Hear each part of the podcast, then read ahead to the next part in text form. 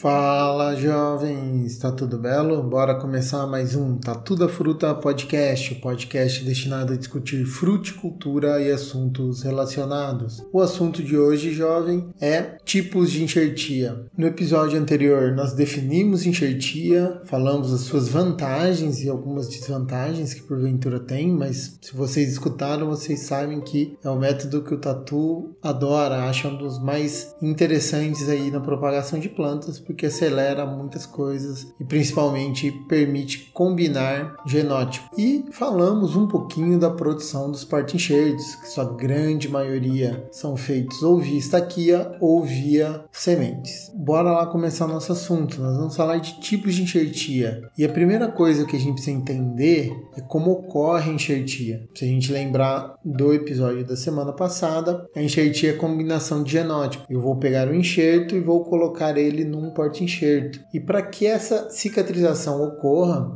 eu tenho quatro passos básicos que acontecem. Isso pensando isso em relação à operação. Já já a gente vai discutir os tipos de enxertia possível, mas já vamos começar com a parte básica. Dentro dos quatro passos nós temos um que é fundamental. Quando a gente vai fazer enxertia, é a regra de ouro, é o famoso câmbio com câmbio ou casca com casca. Lembra, jovem, a enxertia ocorre a partir da regeneração dos tecidos. Então, eu preciso botar o tecido meristemático do enxerto com o tecido meristemático do porta-enxerto para que os dois regenerem e criem os vasos condutores. Então, como isso acontece? Primeira coisa, tendo uma técnica impecável. Então, botei o câmbio com câmbio, né, ou a casca com casca. No olho é assim que a gente vê. E a partir desse momento se eu fizer tudo certinho, vai começar a formação do calo, isso mesmo, mesmo calo lá da estaquia. A copa vai fazer o calo dela, o porta-enxerto vai fazer também o calo dele, isso é normal. Eles, primeira coisa, eu fiz um corte nos materiais, eles querem cicatrizar. E esses crescimentos vai acontecer de forma desordenada. E aí entra o segundo passo, né, que é o entrelaçamento dos calos. Então o calo do enxerto vai crescendo tanto que ele começa a misturar com o calo do porta-enxerto e eles entrelaçam, ok? Um segura o outro. Então, se vocês quiserem pensar nisso, pega uma mãozinha, pega a outra e tenta entrelaçar elas. É mais ou menos isso que acontece. A partir desse momento que eu tenho esse entrelaçamento, já tenho uma fixação física ali, acontece ocorrer a diferenciação das células cambiais, né? Então, o câmbio de um com o câmbio de outro começa a diferenciar e eles vão começar a formar os tecidos vasculares. Então, o enxerto forma o xilema o floema dele, o porte-enxerto também, e o quarto passo vai ser a ligação desses vasos, ok? Se esses quatro passos ocorrerem de forma perfeita, parabéns, jovem, você tem uma enxertia de sucesso. Uma coisa que é importante entender é que não tem mistura de célula, então uma célula não vai entrar dentro da outra, misturar. Cada um no seu quadrado ali, mas eu tenho um ligamento, ok? E esse processo todo ele é influenciado por vários fatores, né? O principal fator que a gente tem, né, que vai influenciar esse pegamento é a incompatibilidade pode ser que não é compatível, os materiais não são compatíveis. Como eu vou saber isso? Bom, se eu já realizei a enxertia, eu tenho de observar algumas coisas. A primeira coisa é, se não houver a união, a cicatrização, né, formação de calo, os quatro passos que eu acabei de falar, é incompatível. Se ocorrer a cicatrização, mas você vê que tem um crescimento muito exagerado, ou de um ou de outro, ou o calo que formou é muito grande, é, pode ser um sintoma de incompatibilidade, ok? Um amarelecimento uma desfolha muito precoce, crescimento da copa principalmente muito reduzido, né? Isso são todas formas de mostrar o, a incompatibilidade. Pode acarretar até a morte da planta, tá? Dentro de incompatibilidade, nós temos três teorias básicas que tentam explicar isso. A primeira é que eu tenho diferença entre os materiais, principalmente em questões de crescimento, vigor e fenologia. Então, os crescimentos são muito diferentes e isso vai acarretar que não tem um, uma boa soldadura ou um bom desenvolvimento do conjunto, né? Quando a gente fala em copa porta-enxerto, eu estou falando de um conjunto, são sempre duas plantas. O segundo ponto é quando eu tenho diferenças na fisiologia e na bioquímica das plantas. Então, uma ou outra funcionam diferentes, até fisicamente atrai, mas o jeitão de um do outro não dá certo e não liga, não funciona, tá bom? Igual qualquer relacionamento aí. Às vezes tem atração, mas não tem química, beleza? E a outra parte é, fazendo analogia com os relacionamentos, é quando um é tóxico pro outro. Então, a, não, a química é tão ruim entre os materiais que um vai produzir materiais, substâncias tóxicas que vai matar a outra parte, tá ok? São as três teorias. E aí, para esses tipos de incompatibilidade, né, nós temos dois nomes, dois tipos básicos de incompatibilidade, que é a localizada, que ela pode ocorrer de várias formas. Normalmente ela acontece quando não ocorre a junção, então não junta, ou ela junta e fica muito fraca, isso pode acontecer também, ou ela juntou e depois de um tempo não vai, então por algum momento teve essa união e caiu. Então é localizado, está é muito inerente à parte anatômica da planta, a parte fisiológica, não tem uma boa soldadura. E o outro tipo de incompatibilidade é translocada ou compatibilidade bioquímica, que as plantas, as substâncias químicas delas, bioquímicas, não, não conversam entre si e uma vai inibir o crescimento da outra, podendo gerar até a morte. E esse tipo de incompatibilidade é um pouco perigosa, porque às vezes o conjunto funciona por um bom tempo e não funciona mais. Esse tipo de compatibilidade é muito comum, por exemplo, no caqui. Na Europa eles têm um grande problema com o caqui fuyu, que ele não pode ser enxertado no Diospirus lotus, que é o principal porte-enxerto que eles usam lá, devido à incompatibilidade translocada. Então eles precisam enxertar no Diospirus caqui, que é o caquizeiro comum, para que isso funcione. Tem vários outros tipos de exemplo aí, é só dar uma gulgada que a gente acha, viu?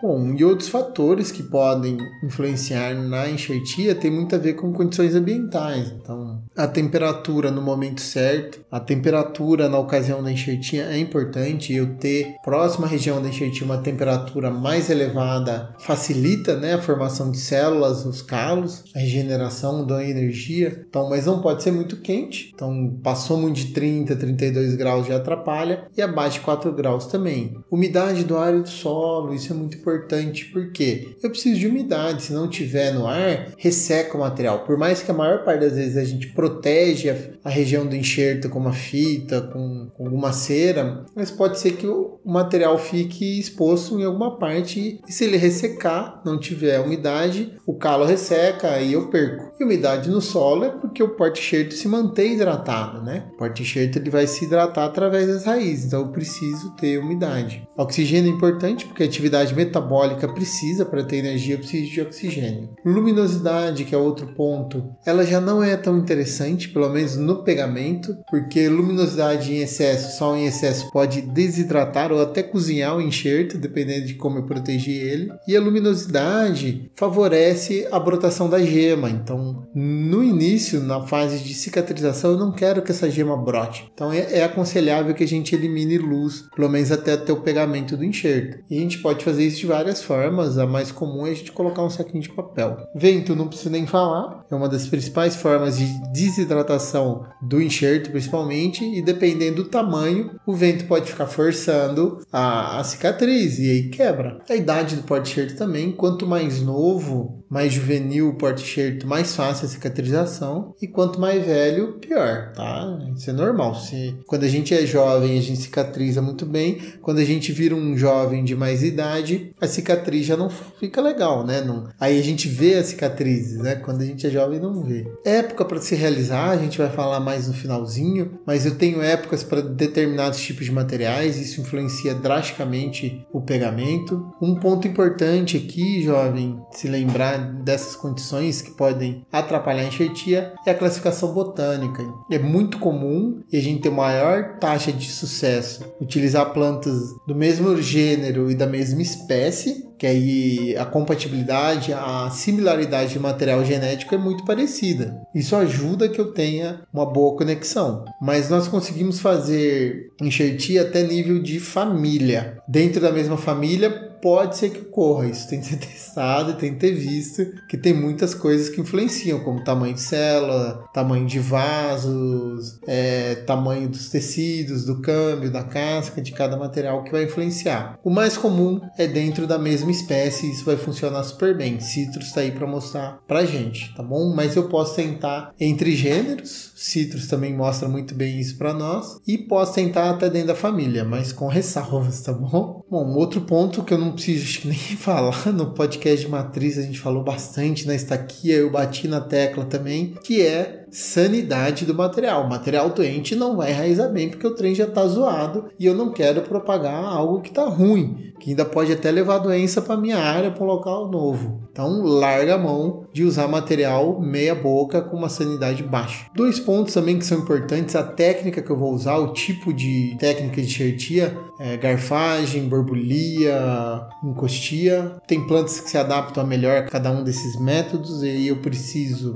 testar isso, verificar identificar qual que é melhor para a espécie que eu estou trabalhando e, sem sombra de dúvida, talvez o principal fator para ter sucesso na enxertia é a habilidade do enxertador. A gente está literalmente fazendo uma cirurgia, pegando um pedaço de uma planta, colocando numa terceira. Seria quase igual um transplante. Um cirurgião que faz o transplante, o cara é bom. Quem vai fazer esse plantinha, o enxertador, tem que ser bom também. Eu tenho técnica, eu tenho como fazer. Tem de treinar a fazer enxertia, jovem. Não adianta você ver um vídeo no YouTube, escutar eu falar e tentar fazer, que às vezes não dá certo. E alguns pontos ali que vai muito da habilidade do enxertador, mas tem a ver com a, com a polaridade do material. O que, que isso quer dizer? A gema ela tende a entrar na planta nova, nova no porte-shirt, na mesma posição que ela estava na planta matriz, ou pelo menos o mesmo ângulo em relação ao geotropismo. Então, se ela está virada para cima, ela vai para cima. Principalmente quando eu utilizo garfagem. Se eu botar um garfo de ponta cabeça, os vasos vão estar ao contrário, não vai ficar legal. Quando eu uso borbulia, às vezes eu posso fugir essa regra, mas normalmente eu respeito a polaridade. A gema está apontada para cima, ela entra no porte-shirt apontada para cima. Em relação a materiais, o que, que eu vou precisar? Um canivete bem afiado, nós temos canivetes próprios para enxertia, que eles são normalmente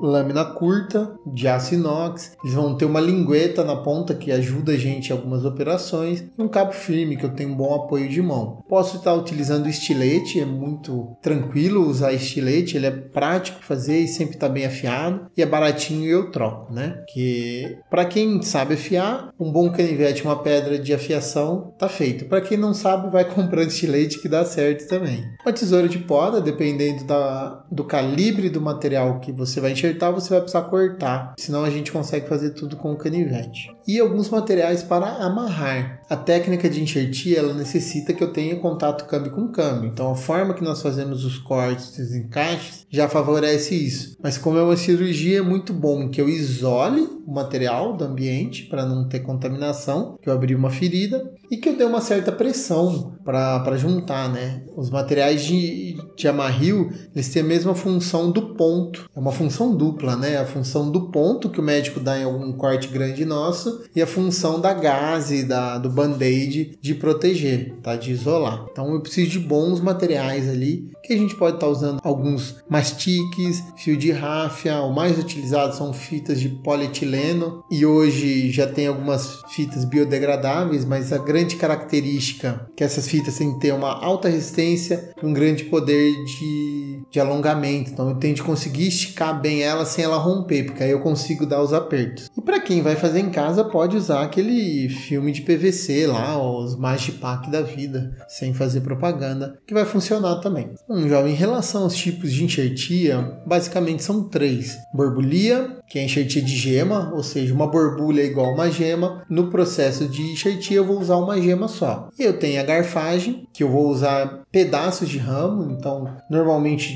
de duas a cinco gemas, então é um toquinho, tá, que a gente chama de garfo, e a encoxia, que eu vou pegar um material e vou encostar no outro. Em relação à borbulia, eu tenho alguns tipos. A principal forma de fazer borbulia é as borbulhas em T, T normal ou T invertido. Como que a gente faz isso? Eu vou no porta-enxerto, eu vou literalmente com o canivete fazer um T. Então o T normal ele está na posição como a gente lê, o T invertido está de ponta cabeça. Quando eu faço esse T, eu venho com as costas do canivete ou com uma ponta mais arredondada que tiver e vou soltar a casca de leve. E aí ela vai abrir. Nesse abrir eu venho com a borbulhinha, com a minha geminha e encaixo ela lá dentro, né? Então a casca vai formar como se fosse uma camiseta para essa borbulha. E aí eu venho e amarro. Então o T invertido e o T normal só vai mudar a posição. a forma de fazer os dois é bem parecida. Fazer um ou outro depende do gosto do freguês. O mais utilizado é o T invertido, porque ele ajuda também a proteger da água, né? Como o maior corte fica virado para baixo, a água escorre lateralmente. Isso tanto faz. Outro tipo de borbolia é a borbolia em placa ou escudo, que eu vou fazer um corte suficiente no porta-enxerto. Então vou tirar, chame escudo porque lembra um escudo medieval. Eu tiro uma porção de casca com um pouquinho de lenho, de madeira, tiro a gema com mais ou menos o mesmo volume, encaixo lá e amarro. A outra forma de fazer borbolia é uma enxertia de anel, Normalmente esse anel é só casca, então eu faço um anelamento na planta, na minha doadora da borbulha, retiro a casca inteira num formatão de anel e faço o mesmo no porta-enxerto e coloco esse anel, né? Esse, esse tipo de enxertia está mais perto do, do enxerto de pele que a gente pode estar sofrendo, né, como seres humanos, que os médicos pegam um pedaço de pele e vão encaixando ali, né? A enxertia em anel é mais ou menos isso. E tem uma enxertia de gema com lenho, tá? Essa, para quem gosta de ver coisas de enxertia no TikTok, é a que eu mais vejo aí do, dos chineses fazendo, sinceramente. Que eu faço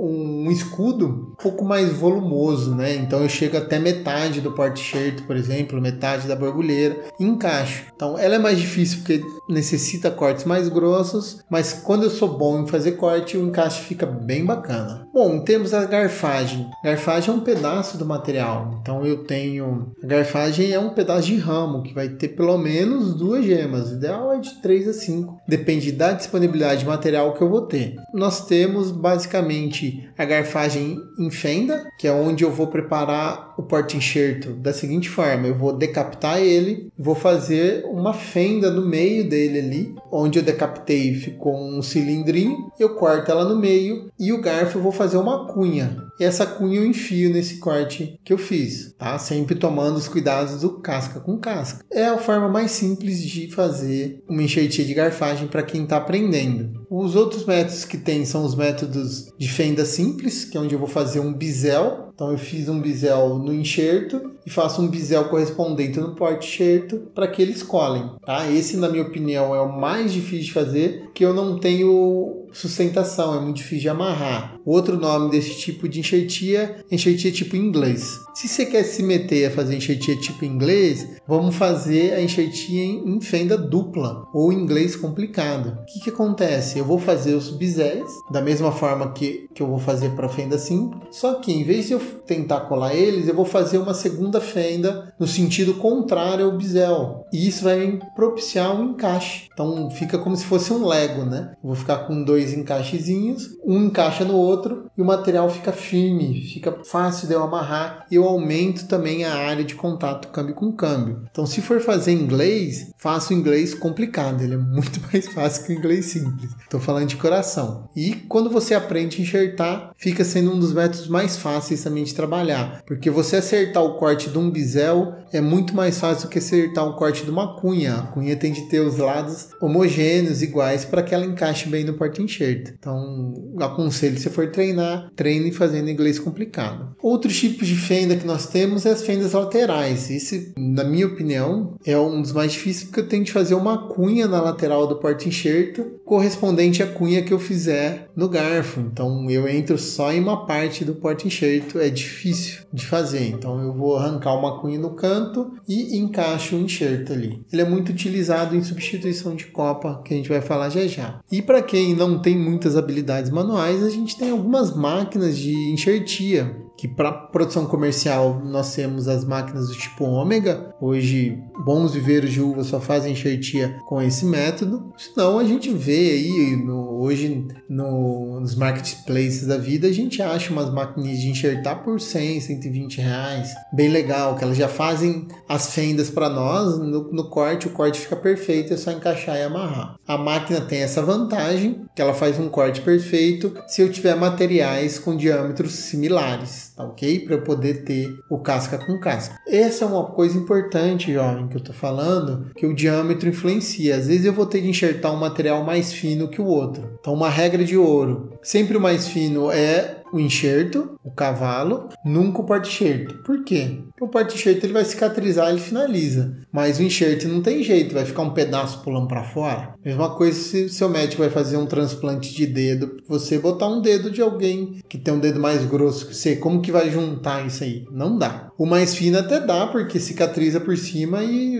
vai embora. Priorize casca com casca só de um dos lados do enxerto. Tentar fazer dos dois às vezes não dá bom. O último método de enxertia é o método da encostia. E é exatamente isso mesmo que você está pensando que é. Vou encostar um material no outro. E essa encostia, na verdade, ela foi o primeiro método de enxertia que a gente identificou. É muito comum plantas que crescem um do lado do outro, se elas forem aparentadas, uma enxertar. Mistura os vasos ali. Foi daí que o pessoal começou a fazer todas as outras técnicas técnicas. Falei elas primeiro porque elas são as mais utilizadas. Encostia dá um tantinho de trabalho e dá um rendimento baixo. Mas nada mais é do que eu pegar uma planta e colar na outra. Então tem enxertia lateral simples, que eu tenho uma planta perto da outra, junto os galhos. E eu posso fazer uma lesão para expor o câmbio ou não. Outro tipo de enxertia, outro tipo de encostia que eu tenho é encostia em lingueta, ou lateral inglesa, então esse nome já remete ao, aos tipos de garfagem, que é onde eu vou fazer os encaixes, é como se fosse um inglês complicado, só que eu não destaco as plantas das suas origens. Coxia é interessante que as duas plantas vão ter o seu sistema articular, eu só vou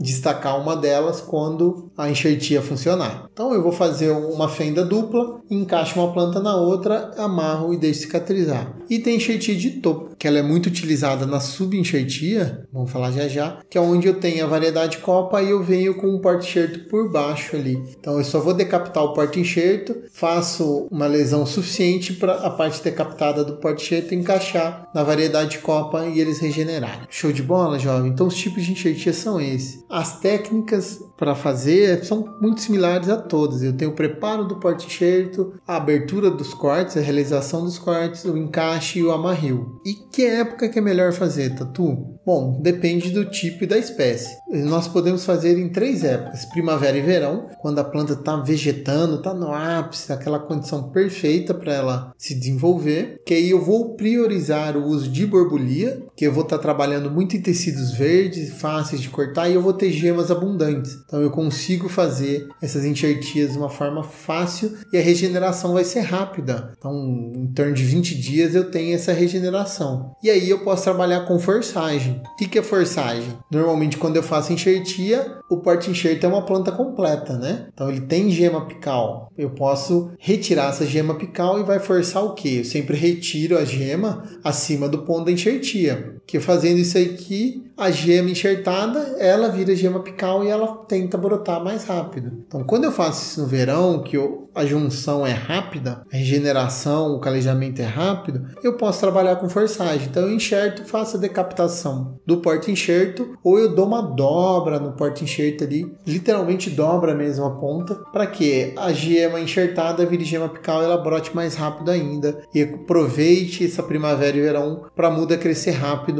e eu poder plantar. Outra época recomendada para fazer é verão ou outono. Então ainda nós vamos aproveitar que a planta está vegetando, mas já está diminuindo o metabolismo e vamos também abusar das borbulhas. Só que nessa época a gente não faz forçagem. Por quê? Se a planta brotar, ela vai brotar numa época muito ruim, no outono, no início do inverno, e pode ser que a planta morra, não sobreviva. Tranquilo? E a terceira época é a enxertia de inverno, que normalmente nós abusamos das garfagens.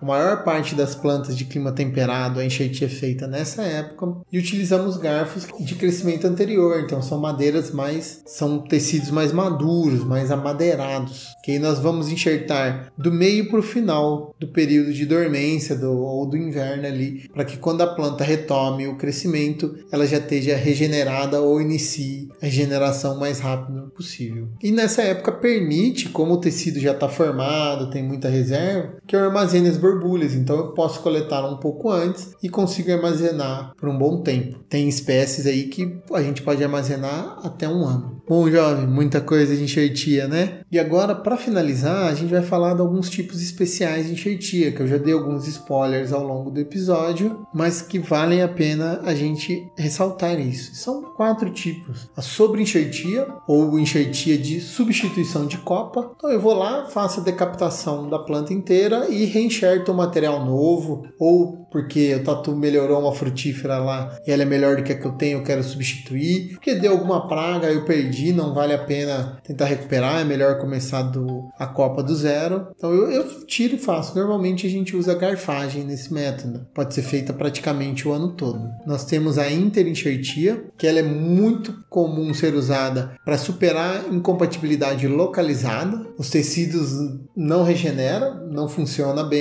E mas se eu colocar um terceiro material que ele é compatível com o porta-enxerto e com a copa, vai funcionar. Tá? Então eu faço isso. Normalmente essa interenxertia é feita na época de produção de muda e ela pode ser utilizada para manipular vigor. Por exemplo, na macieira ainda é muito comum fazer isso. Eu uso o porta Maruba Kaido, que é um porta-enxerto adaptado a solo ácido, bem vigoroso, e eu faço um interenxerto do porta-enxerto M9, que é um porta-enxerto de baixo vigor. Só depois eu coloco a minha variedade Copa. Por que eu tenho de fazer isso? Poderia enxertar a variedade Copa no Maruba de uma vez? Poderia. O problema é que, como ele é muito adaptado ao solo e muito vigoroso, a minha macieira só vai produzir ramo. Nesse excesso de produção de ramo, não vou ter fruto, não vale a pena. Eu colocando um porte-enxerto de baixo vigor entre os dois, eu quebro essa vontade, né? O Maruba quer mandar coisa, o filtro ali segura e passa só o que é necessário para a variedade copa perder o vigor e produzir muito fruto. Tá? Nós já falamos que vigor em excesso favorece vegetação, tá? Em podcasts lá para trás. Tá? Então ele é muito utilizado e muito interessante nesses dois pontos. O terceiro método especial de enxertia é a subenxertia, que ele é o contrário da sobreenxertia. É a sobreenxertia a gente quer substituir copa. A subenxertia eu quero substituir o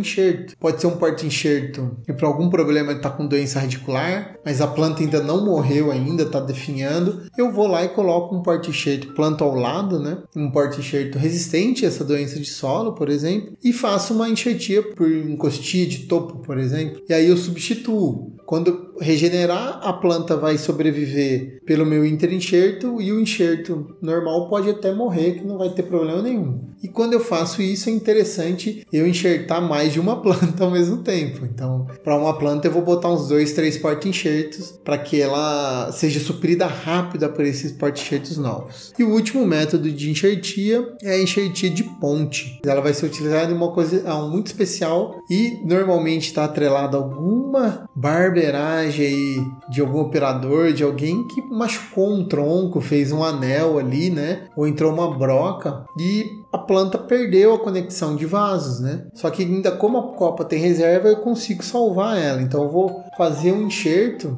só na região que está danificada, para ele servir de ponte mesmo. Quando a gente faz o anelamento, perde casca, eu estou levando o floema junto. Tirando o floema, não tem translocação de água sal mineral, a planta vai morrer. Então o que, que eu vou fazer? vou fazer um enxerto nessas regiões, então eu faço uns 3, 4, até mais, em volta para regenerar esse anel. Ele vai servir de ponte, por isso que chama assim, para a planta sobreviver. A gente faz isso em materiais que eu não posso perder de jeito nenhum ou que tem de um peso emocional muito grande. Se for um material que é de fácil acesso, a gente consegue, é muito melhor renovar a planta que perder tempo fazendo isso aí. Tranquilo, jovem? Então por hoje é isso aí, foi um conteúdo bem pesado de, de enxertia, né? Vocês veem que Tatu gosta bastante desse conteúdo, então fala bastante. Mas de fato é uma das melhores técnicas que a gente pode estar tá utilizando para propagar as frutíferas, principalmente de forma comercial, tem muitas vantagens. A muda fica um pouquinho mais cara, mas vale a pena. Então por hoje é isso. Então semana que vem nós continuamos ainda dentro de propagação, estamos acabando, jovem. Vamos falar das estruturas especiais para depois falar de cultura e tecidos e aí finalizar esse tópico. Mas enquanto isso, não deixe de seguir o Tatu no Instagram Facebook. Não vou nem falar mais do Twitter, porque eu não lembro de entrar lá, então esqueça. TikTok também, o Tatu tem. Sou mais ativo no TikTok do que no Twitter. E e-mail, né? Vai estar tá tudo na descrição do episódio. Se quiser interagir com o Tatu, essas mídias são bons lugares. Lembre também de compartilhar nossos episódios, nossos conteúdos com os coleguinhas. Isso ajuda o Tatu e ajuda algum coleguinha que está precisando dessas informações. Tranquilão? Jovem, um abraço e até semana que vem.